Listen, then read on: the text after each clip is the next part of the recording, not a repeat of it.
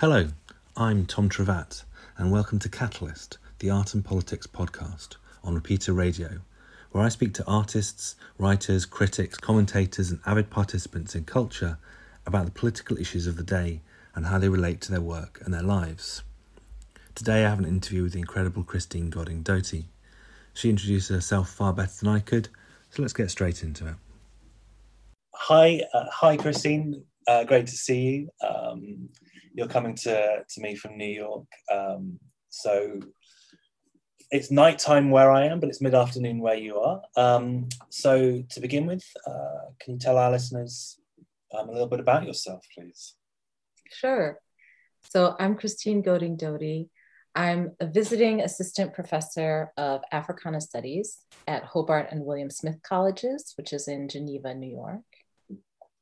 Um, and in general, I research race in the digital age, focusing particularly on the question of whiteness on the internet and in social media. Excellent.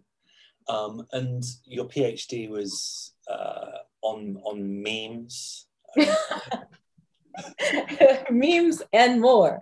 Memes uh, yeah, my PhD, my PhD is in African American Studies from Northwestern, and um, you want the title of it? Tell me the title. Yeah. Okay. Uh, so my PhD was titled "Virtually White: The Crisis of Whiteness, Racial Rule, and Affect in the Digital Age." So it was generally concerned with the question of how the digital age gives us a new setting to think about how race works and also gives us a new setting to do race and you know a kind of new petri dish for you know through this sort of anonymous participatory media um, doing race in different ways than we expect to see it in real space. Excellent. Um, and I mean, you, you graduated, you finished your PhD a few years ago, and obviously there's been some significant changes in, in the kind of landscape in America and, and around the world in, in those in that time. Um, not least because when you were writing your PhD, and certainly when you were researching, when you started researching your PhD, was sort of prior to the Trump era administration. Um, but since since then, oh, I can't remember. Did you finish your PhD before 2016, or was it kind of? It was. It was just after, wasn't it?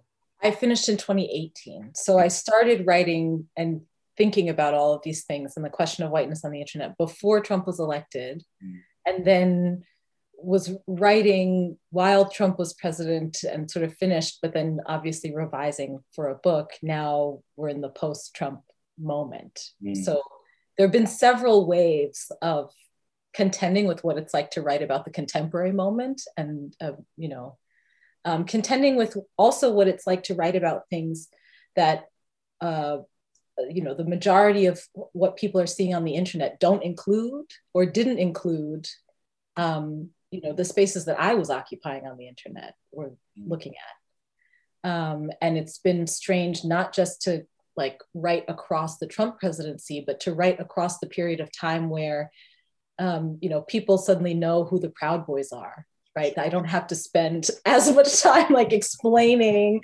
who this like what how this group works right? Or um uh, i mean there are still like really uh, horrible niche things happening in these spaces on the internet that not everybody knows about but there is a different kind of awareness about the relationship between um, race white supremacy and the internet that was definitely not there in 2013 let's say. Sure. And we're now talking in a kind of not just post-Trump era, but we're talking in a kind of post the explosion of, of this kind of whiteness on the internet into so-called everyday real life with with the um, the events in um, in Washington um, on Capitol Hill. So we're we're kind of seeing. I suppose you're seeing the importance of your research um, coming into the mainstream, or certain certain sectors of the mainstream. The discussion is now happening in a way that um, it perhaps wasn't um, when you first started researching this. And also, we're, we're, we're, speaking now in, in the immediate aftermath of a number of um, um sort of uh, Asian based race crimes. Mm-hmm. violence against against um, East and Southeast Asian communities in the in the US.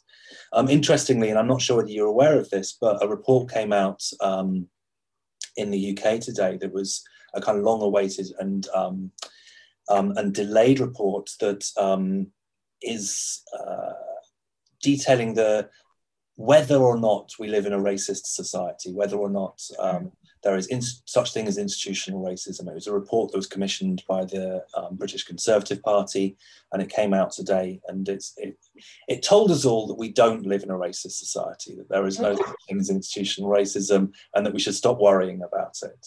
Essentially, that was the kind of takeaway from it. Mm. Um, so, you know, so according to um, according to the experts, the establishment, the um, this research suggests that all of all of the things that you're researching um, just don't exist. Certainly, no, don't exist in the in the UK. Um, but obviously, what strikes me about the sort of things that you're working on is that you're not really working on it. Although you are, although there is a there are there are certain kind of national boundaries to what you're talking about. They're very porous mm-hmm. because, of course, they're they're on the internet. So you know, uh, somebody somebody looking at 4chan or 8chan in, in, in France can see the same information as someone looking at it in upstate New York. Mm-hmm. But um, but they're just that. Do you think there's some kind of national character to each of these kinds of um, sorts of understandings of race? You know, if we if we've just come through a moment in this country where um, where we have been told there's no, you know, essentially gaslighted into into thinking that there's there's no such thing as as institutional racism. And I, I believe there's there's there was a was it what's the what's the sort of the date report 1986 report or something like that that Trump commissioned. What's that? Oh, you put me on the spot, and I don't know what to tell you. we'll cut that bit out. It's fine. Um, so yeah, we're in this kind of in this moment now, I suppose, where on the one hand we have uh, clear examples of, of rising rising um, race-based crime in both the US and the UK. Um, yet both of the uh, both both administrations, or certainly at least up until the beginning of this year, both administrations claim that there's no such thing as institutional racism. What do you what do you think the um, the kind of research in, into because of course you know often the, these kinds of issues are when when you're looking at issues around racism and or especially whiteness on the internet you're very often looking at people who are kind of um, maybe individuals or working in small groups. And then there's kinds of you know they connect as networks through places like 4chan and 8chan and then qanon and so forth. They're not really directly related to um, so-called institutions so-called establishment institutions. Mm-hmm. Mm-hmm. What do, do you think there's some kind of relationship there? Yeah. So there's a lot, there's a lot in that question that I kind of want to unpack a little bit.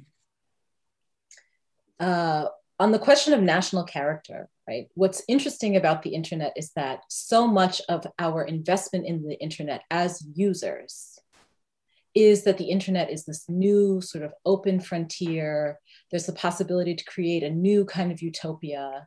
And all of that language, which is very deeply colonial in itself, you know, resonates with white supremacist projects in all of the places that those projects have taken shape and helps to, you know, realize at least some part the internet as a as the connective tool that it is the kind of communication tool that it is helps to realize or at least promote that fantasy. So on the one hand, there is a certain kind of national character to how those, um,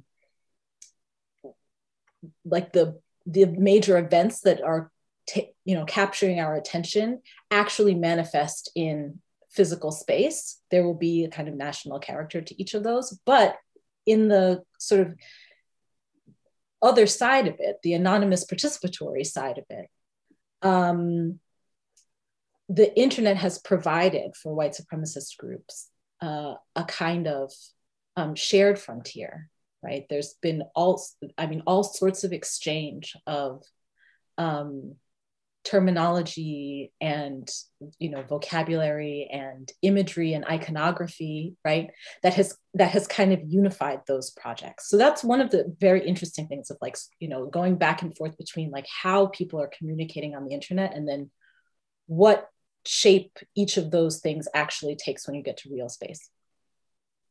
And i will also say you know certain icons on the internet um, when they show up in real space or are taken up or performed in real space, you know, there there is a kind of interplay between the I don't know the cool the cool factor, I guess, or like the sort of fame factor or the inside the insider information factor um, that that you get to exploit if you show up to a protest as like um, you know dressed dressed in a particular uniform that right. was glorified or fetish, fetishized online. Okay, so there's that part of it. But then I think there's also um, there's a, to me a difference between how we may popularly talk about race, which is often in these debates of whether or not different kinds of institutionalized racism exists, and then uh, you know the kind of academic activity of trying to define um, what race is and how it's working, whether or not we get those admissions of, you know, reality, I guess, or guilt, or, you know, the admission based on the people who are making reports that, yes, there is bias or whatever, right? I think that, like, you know, this was this was a thought that I'm kind of losing because it was in the beginning part of your question, but um, uh, but I think you know, f- for me, part of my project is trying to define and keep track of how race is actually operating, whether or not that is something that gets acknowledged by um, the state or powers that be, right? Like at any moment in in Western history, whether or not the West has been willing to admit how it operates is a different activity from, you know, the sort of scholarly activity of keeping track of how it is operating. There was something that in said in what you were saying that I thought was really interesting about the way that um, the way that these kinds of tropes that appear in various uh, forums then kind of take on life in in the real world, so-called real world, and it strikes me that um, so often what we're talking about is a certain type of performativity, a certain performance, a certain performance of whiteness, mm-hmm. for example, um, and you know when we when we think about the kinds of ways in which um, racialization occurs pre the internet, you know, the kind of theories of racialization pre the internet. Um, so often the kinds of the discourse is it revolves around forms of socialization and this kind of idea of productions of relations and so forth, relations between the West and the rest, or relations between uh, the global North and the global South, um, where whereby whiteness is, or the global North or Anglo-European or American spaces are so often seen as neutral and seen as mm-hmm. not having not being marked by racialization. So it seems to me that this kind of performativity of whiteness that is happening in, in the internet, in these internet worlds, um, you know, could this could there could there be some sense of this? I, mean, I don't know how you'd how you'd analyze this, but is there some sense that um, you know, by being able to sort of track and trace and look and watch these kinds of tropes um, reappearing kind of throughout these different kind of spaces, that you can actually see the kind of materiality of the performance.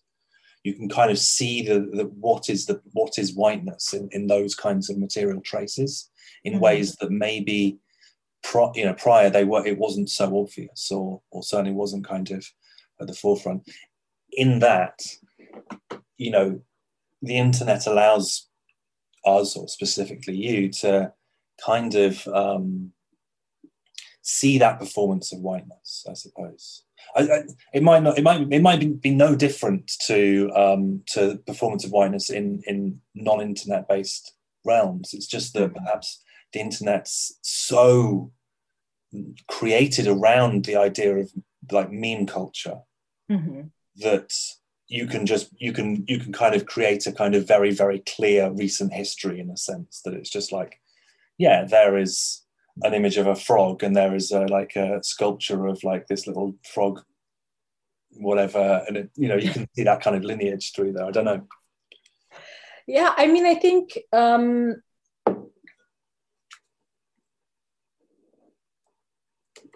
there's a way that the int that you know the communication that happens across the internet is sometimes done in a less um,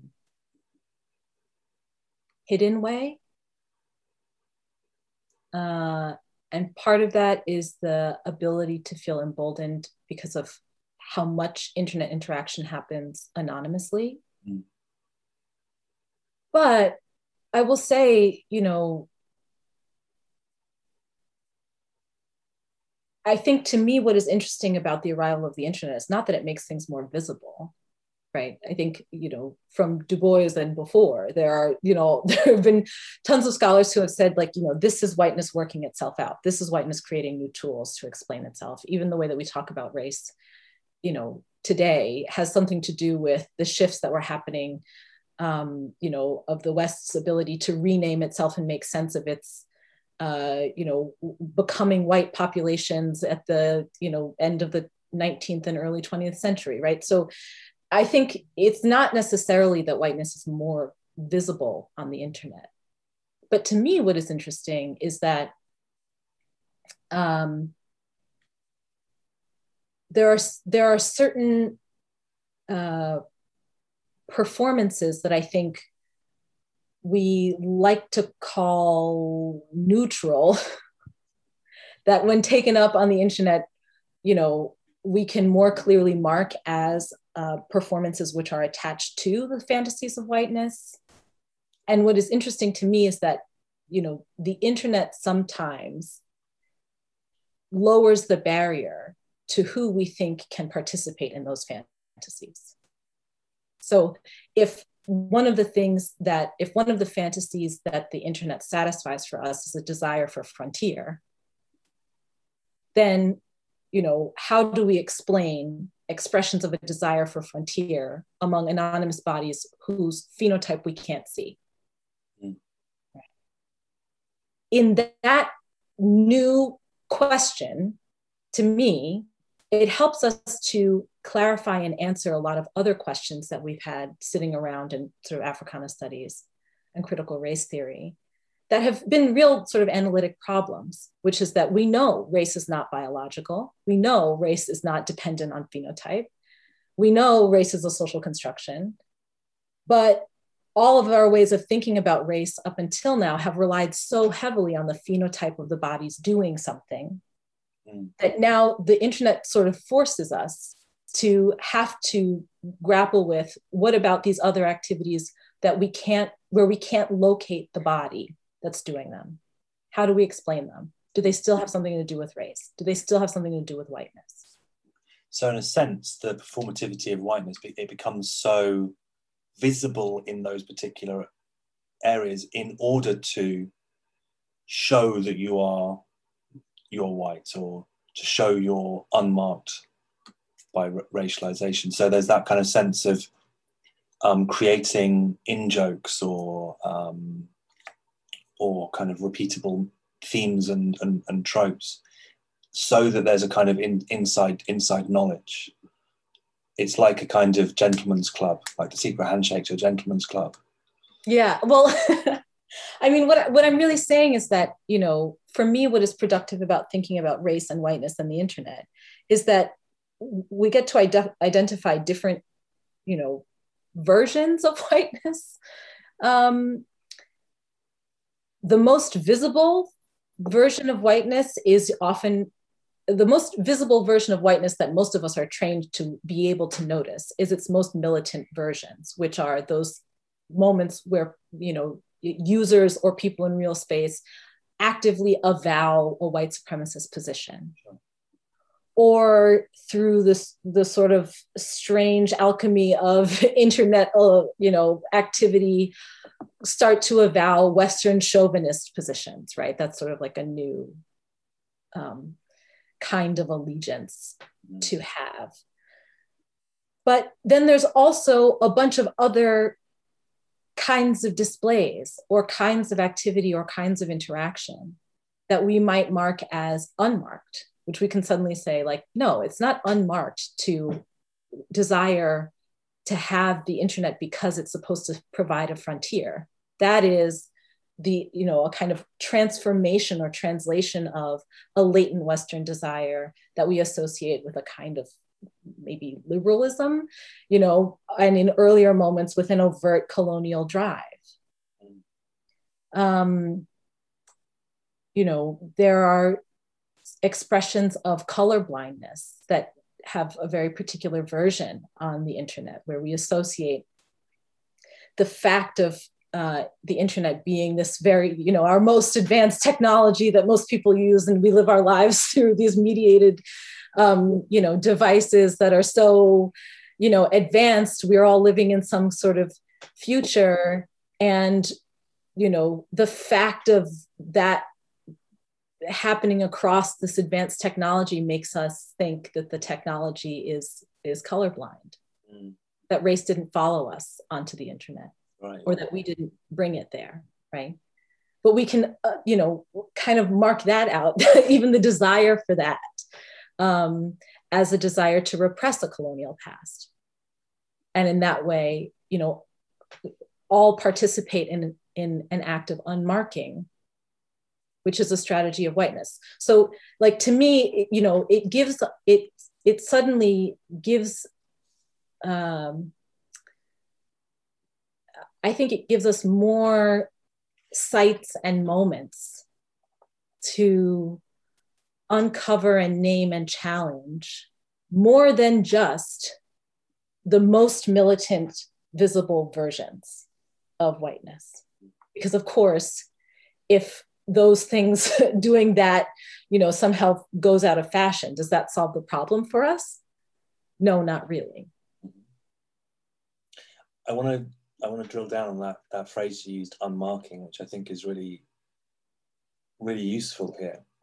Uh, and it reminds me of um, uh, an essay by um, the music scholar george e lewis where he talks about um, the different perspectives on avant-garde music. So he talks about the Eurological and the Afrological perspectives on avant-garde music, specifically looking at the difference between, say, someone like John Cage or Charlie, Charlie Bird Parker. So European avant-garde music is is um, exemplified by Cage and this kind of um, chance encounters and um, and kind of wiping the slate clean and lots of um, minimal music, especially things like Four Minutes 33, which is a completely silent piece of, of music.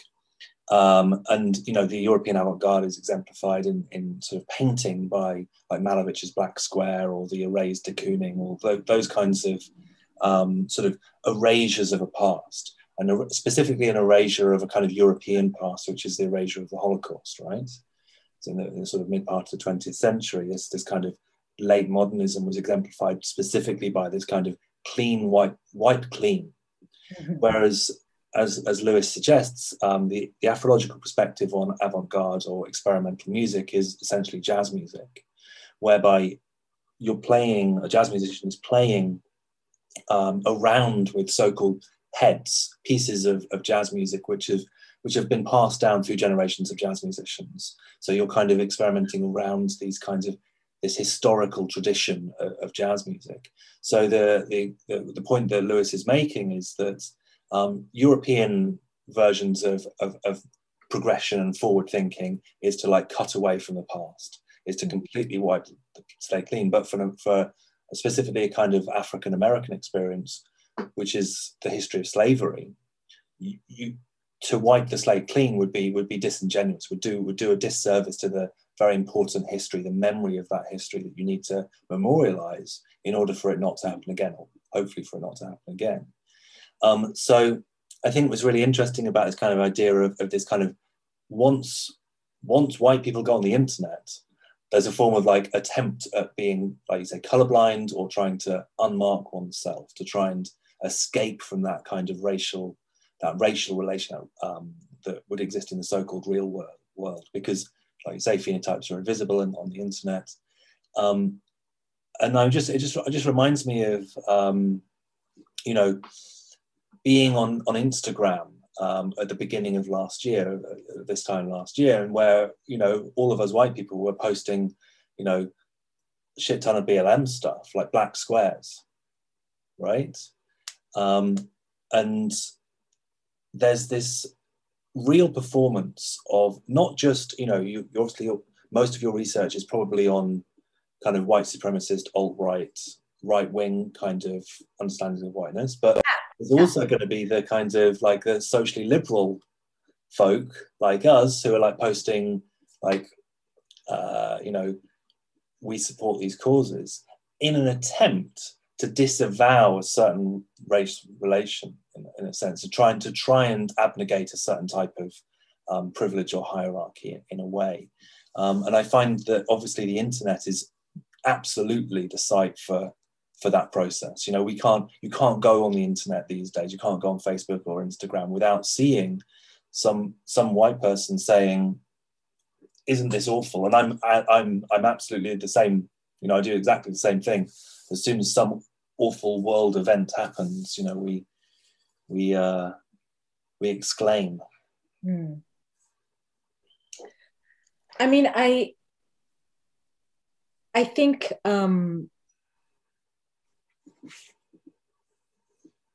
so this week in my class, in my, my Africana Studies class, I teach Foundations Africana Studies, and um, we've been reading about um, uh, the sort of diasporic political consciousness of the 1930s and 40s, um, the rise of Pan Africanism, and the shift that happens, you know, with the arrival of the Cold War to a more domestically focused uh, politics in the United States.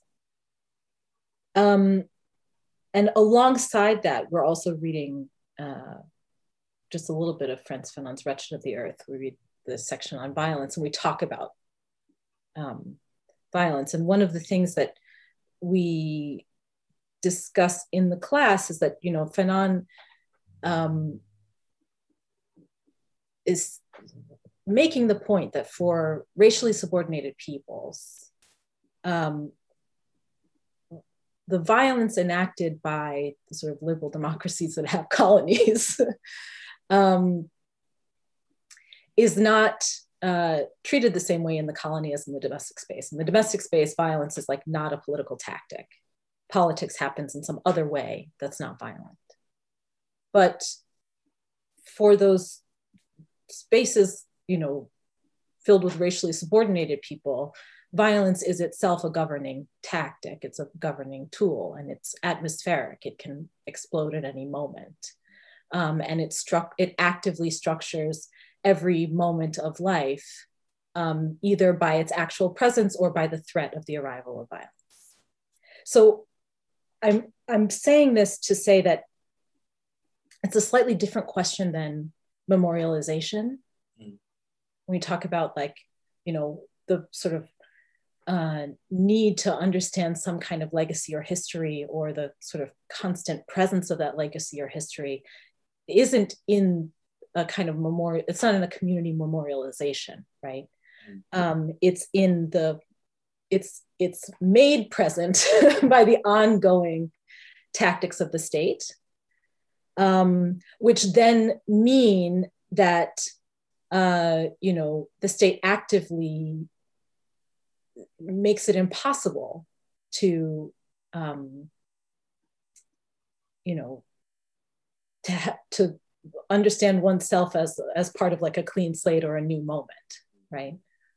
Um, yeah, so uh, I forget where I was going with that. Uh, but uh, but I think it's to say that you know, um, I mean, we got we got to talking about this because we're talking about unmarking, right? And the way that um, unmarking is a kind of feature for the preservation of whiteness, right? Whiteness, if it is unmarked, is um, uncontestable. Um, it's invisible, it appears as universal, as normal, as a sort of base starting point for society and politics and civil interaction. Um, and it does operate through a kind of routine um, uh, shedding of the conditions of possibility that make us arrive to a moment of actual white supremacy in its various, you know, liberal or conservative forms. Um, yeah, and I and I think you know all of that is to say like uh, it, it does give us something else to look for when we look at online activity, right? It does it does allow us to say like okay indulging in a kind of ahistorical um,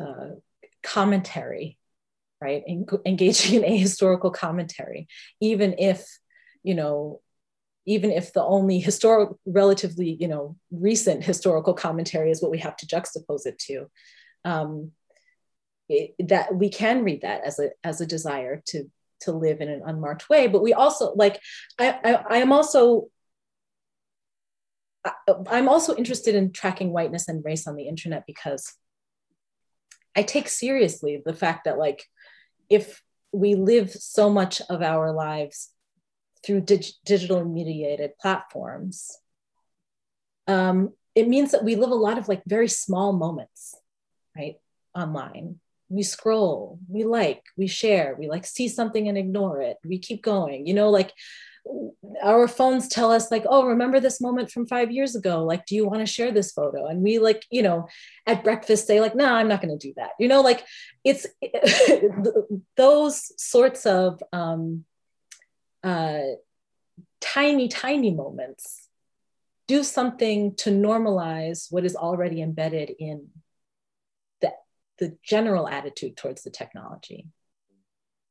Right. So I think it's also interesting to see the internet as a kind of cultivator that like if what if we want to be able to name making ahistorical commentary as something which partakes in a very long tradition of unmarking then we have to also be able to say like this is the digital version of this much longer tendency and here are all of the ways that participating in this has been normalized because of how we've taken up social media into how we do society.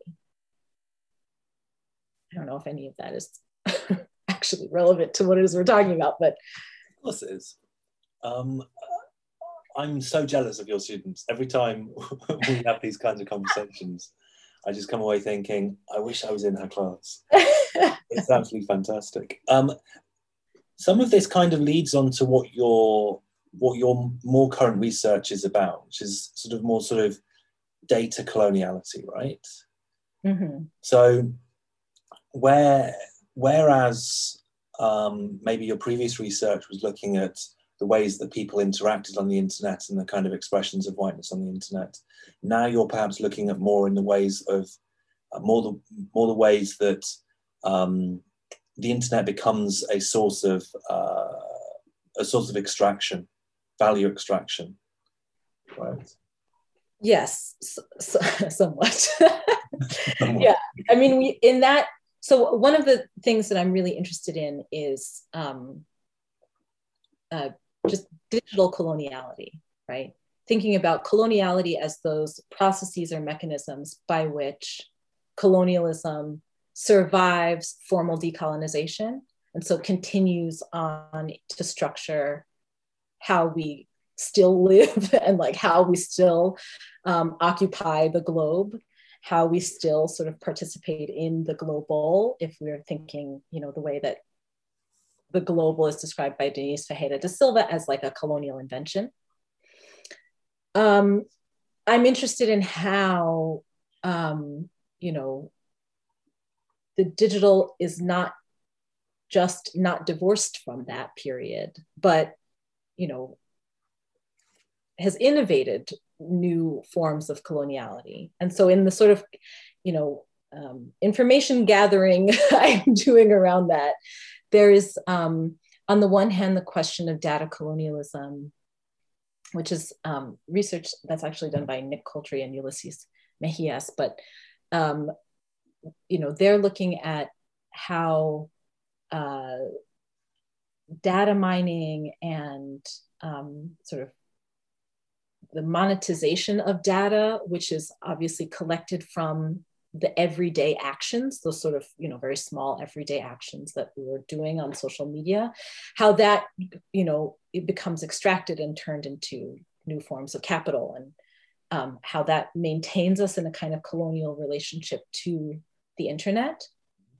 Um, and there are other people who are working on, you know, other ways of thinking about the relationship between the internet and um, colonialism. There's, um, I, am going to mispronounce her name, but um, Nicole Starosielski uh, wrote a really great book called the Under the Undersea Network that um, that focuses on uh, all of the material infrastructure that gives us the internet, which is in large part a, a globally present network of undersea cables that bring sort of fiber optic, you know, the transfer of information. And then there are, that's in addition to like warehouses that actually store data or whatever.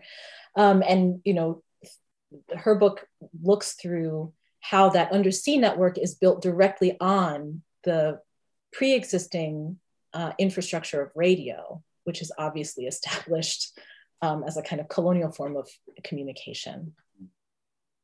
And so, but those those um, studies are really thinking about how we as sort of users are subject to the colonial drive that's built into the infrastructure or sort of capitalist monetization of uh, internet life um, and I'm trying to complement that by thinking about how um, we are sort of conscripted as participants in the tendencies of modernity, the latest of which is digital life. Um, and so, how we also find ourselves, um, you know, participating in, normalizing, fetishizing, um, sometimes requiring the continuation of uh, relationships which you know are the foundation of the colonial relationship so i mean it's been well documented and well and very well discussed that um, it is just good, good business sense to um, allow users and promote users to share reactionary material online right I mean, it's something that right wing newspapers have been doing for decades, if not longer. Um, it's just that now the more shares, the more likes, and the more clicks means the more income for Facebook and and the like. Mm-hmm. Um, do you see? I mean, what do you think the kind of end game there is? What happens next? Well, I mean, I think, you know, I mean, the end game is obviously profit. and I think, you know, like the end game is profit and, you know, it's profit for capitalism, which is always racial capitalism. So I think also, you know, like there's, there's also a tendency when we think about the internet to privilege the Western user and to think like, oh, this is how the Western user is being exploited. Um, but you know, in in another one of my classes, I guess I can say, I teach a class called Social Media Empires and E-Colonialism, and um, you know, one of the things that all of our work leads us up to um, analyzing is Facebook's program called Free Basics, okay. which it was launched in 2015 and is supposed to bring the internet to the global south. So it's a similar style to like America Online. Um, which yeah, I don't know. I don't really know how to explain, but it's essentially like, you know, in the earlier days of, you know, personal computing, you accessed the internet through AOL. Sure. Okay. Oh, right. America Online. Yeah. Yeah. AOL. um, and so similarly, it's just sort of like a, an analogy. Similarly, Facebook's Free Basics program is supposed to bring the internet to places that don't have the internet, um, where the way that you access the internet is through Facebook. You log into Facebook in order to be connected to the internet. Um, and this, you know, the arrival of Facebook's Free Basics program, along with the other um, social media, you know, services that Facebook provides, like WhatsApp, have obviously deadly and horrible consequences in a place like Myanmar. Right in the in the class that I teach, we focus we you know we spend some time thinking about how Facebook spreads by justifying its expansion um, in the claim that connectivity is a human right which you know directly mirrors early colonial claims about the spread of civilization and the kind of benign effect of the arrival of these um, you know powers who are also engaging in some kind of extractive business. But it also has a you know a really horrible effect for the lives of the people who occupy the global south. Um, and that's in direct that's a direct result of facebook's business practices um, and the fact that they didn't actually have content moderators who could speak the local languages. And so when content was being flagged as you know hate speech and um, as islamophobia facebook had no mechanism to even say that it that it you know violated community guidelines. And so it didn't violate community guidelines. Right? And so you know there is there is a kind of legacy that Facebook is participating in, in the way that it is trying to capture markets, trying to transform populations across the global south into markets, right? In part of um, Zuckerberg's, you know, white paper on connectivity, you know, and on his his you know reporting about free basics, he says something like, you know, sometimes people who don't have the internet don't understand why they should have it and he sees you know part of his project is trying to explain to people who don't have the internet why they should want to be connected across the internet okay? Like if you don't hear in that trying to explain to indigenous populations why you should own private property mm-hmm. right? This is the sort of this is the digitized version okay? Trying to explain to a population for the purpose of transforming them into a kind of market why they should share your same values, even though they may not in any direct way benefit from those, you know, from the arrival of that technology and the imposition of those values, right? Facebook in that way is absolutely benefiting from a legacy of colonial relationships, participating in the legacy of colonial relationships, and doing it in an unmarked way by presenting it as a set of human rights. Yeah sounds like um, he's a sort of modern day Christian Christian Christian missionary. Yes, exactly. He's proselytizing the internet. I believe my values. Yes, he's proselytizing the benefits of connectivity and technology, which is honestly, you know, rich because it's also, you know, in this same week that we think about Facebook's role in the Rohingya genocide, um, we also look at, you know, part if part of part of the breakdown there was that Facebook didn't have appropriate content moderators. But this also then gives us a view onto into like how Facebook actually works. If the internet is supposed to be this new clean frontier, how does it stay new and clean?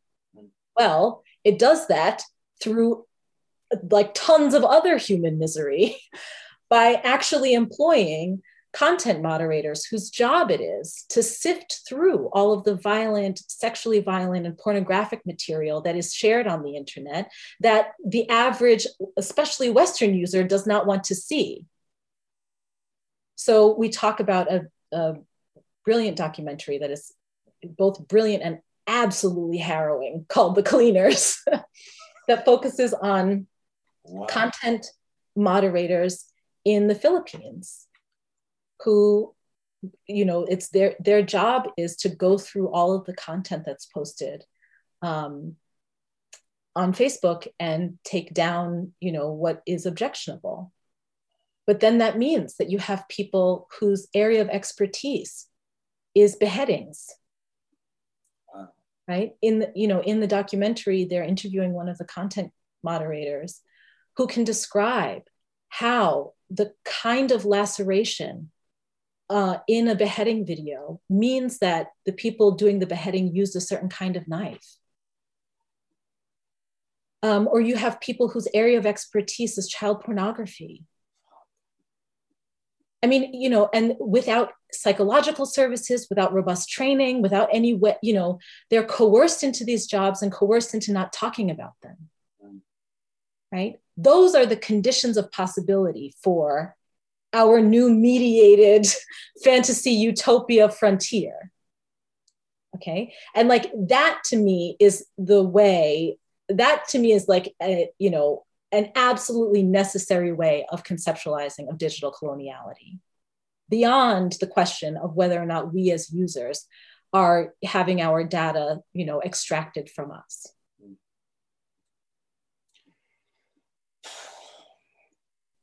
what an incredible horrible vision. I didn't even think i didn't even think about who keeps me clean on the internet. But yeah wow. That's incredible. Like and, and you know we have long conversations about um you know the help or the cleaner right? Who who's the person who comes into your home to keep your, your home clean in you know in the uk it's so often uh, well everywhere so often um, undocumented migrants or people working cash in hand because of various different uh, migrant migrant issues. Um, and now you have that exact same relation in, in, in the internet. Mind blown. Horrible and incredible is the intersection at which my work sits. yeah, it, it, really does. This is it's so fascinating and so horrific and you know, I mean, if you if if you you know if you didn't need therapy from other things, then this is something you need therapy to, to deal with. Um, I wonder if um, we're probably running out of time now, but I wonder if uh, if there's anything you could say about um, ways in which there is some form of, of hope for for um, I, I hate using the term resistance because I find it wholly inadequate when we talk about um, you know, potentials for systemic change and so forth. But is there any kind of spaces that you could, you know, we, we often look at, you know, someone like Paul Mason is such a, a kind of techno utopian when talking about things like the Arab Spring and so forth. I wonder if there's any kind of little glimmer of light or hope that you you can see amongst all of your work, or is it all just piles of shit? I mean, I'm not big on hope. Um, I think the internet as a kind of tool of communication um, has all of the possibilities of human imagination because we can use tools in, in, in a number of ways that are not necessarily um, the ways that are suggested to us. And so, you know, for me, I think in order to be able to conceptualize resistance, we have to know what it is we're resisting if we don't know that there are people whose job is to be paid and not living wage um, in the Philippines, which I'm sure Mark Zuckerberg got, you know, content cleaning services because of the legacy of the relationship of the Philippines to the United States and other countries of the West. If we don't know that that exists, then we may think um, yeah, let's get something shadow banned on Instagram. That's a kind of resistance. Sure. But if we know that actually shadow banning is probably the result of somebody having to go through all of those posts as part of their totally exploited job, you know, and then decide to, you know, recommend that everything with this hashtag on it be banned. We might be able to rethink how even our digitized modes of resistance might come at some serious expense. Mm. Um, and, you know, that then to me leaves us with the question of like, okay, well, then how do we get a bigger view of what's really happening on the internet? And part of that might just be using the internet as the communication tool that it is for different kinds of education with also the caution that like you know monetizing um, monetizing our interests trying to get the word out there by getting a bunch of followers and becoming an influencer is also very like um, neoliberal mode of existence you know? So i don't think i think i think in dealing with this question of resistance on the internet, we have to understand that everything is going to be very messy, that we are navigating a number of corporations whose immediate effect is going to be the exploitation of someone. Even the devices that we use are full of, you know, rare minerals and made by people who are, you know, trapped in their jobs in very literal ways right? That like whatever step we take is going to be extraordinarily messy. And perhaps the most radical thing that we can do is to figure out just how messy it is, right? Like just how many people are involved in my decision to post this thing that I think is going to be informative, but also requires all of the same mining contracts that existed 100 years ago to still exist today. Sure. I think that's it. Okay. Thank you so much. Uh, Thanks. Thanks for chatting with me and having such a nice conversation. Right, it was fantastic. And um, listen, uh, we're going to have you back on. Um, I, would like to keep talking to you about other things. Um, so expect a phone call. Great. Uh, we can figure something out in a, in a couple of months' time. Um, but yeah, thank you so much. I'm going to let you get on with your um, your evening. That was my conversation with Christine Goding Doty about issues of whiteness on the internet and the coloniality of data. If you want to find out more about her, follow her on Twitter at Goding Doty, which is G O D I N G D O T Y, all one word. You can follow me on Instagram at Tom Trevatt or Twitter at Tom Trevatt, both of which are T O M T R E V A T T. And you can follow Repeater Radio on Twitter at repeater underscore radio. And that is spelt how you'd expect it to be spelt. Catch me next time. I'll be speaking to uh, more guests. Um, this is a podcast that comes out monthly. Um, so thank you for tuning in and speak to you soon. Bye bye.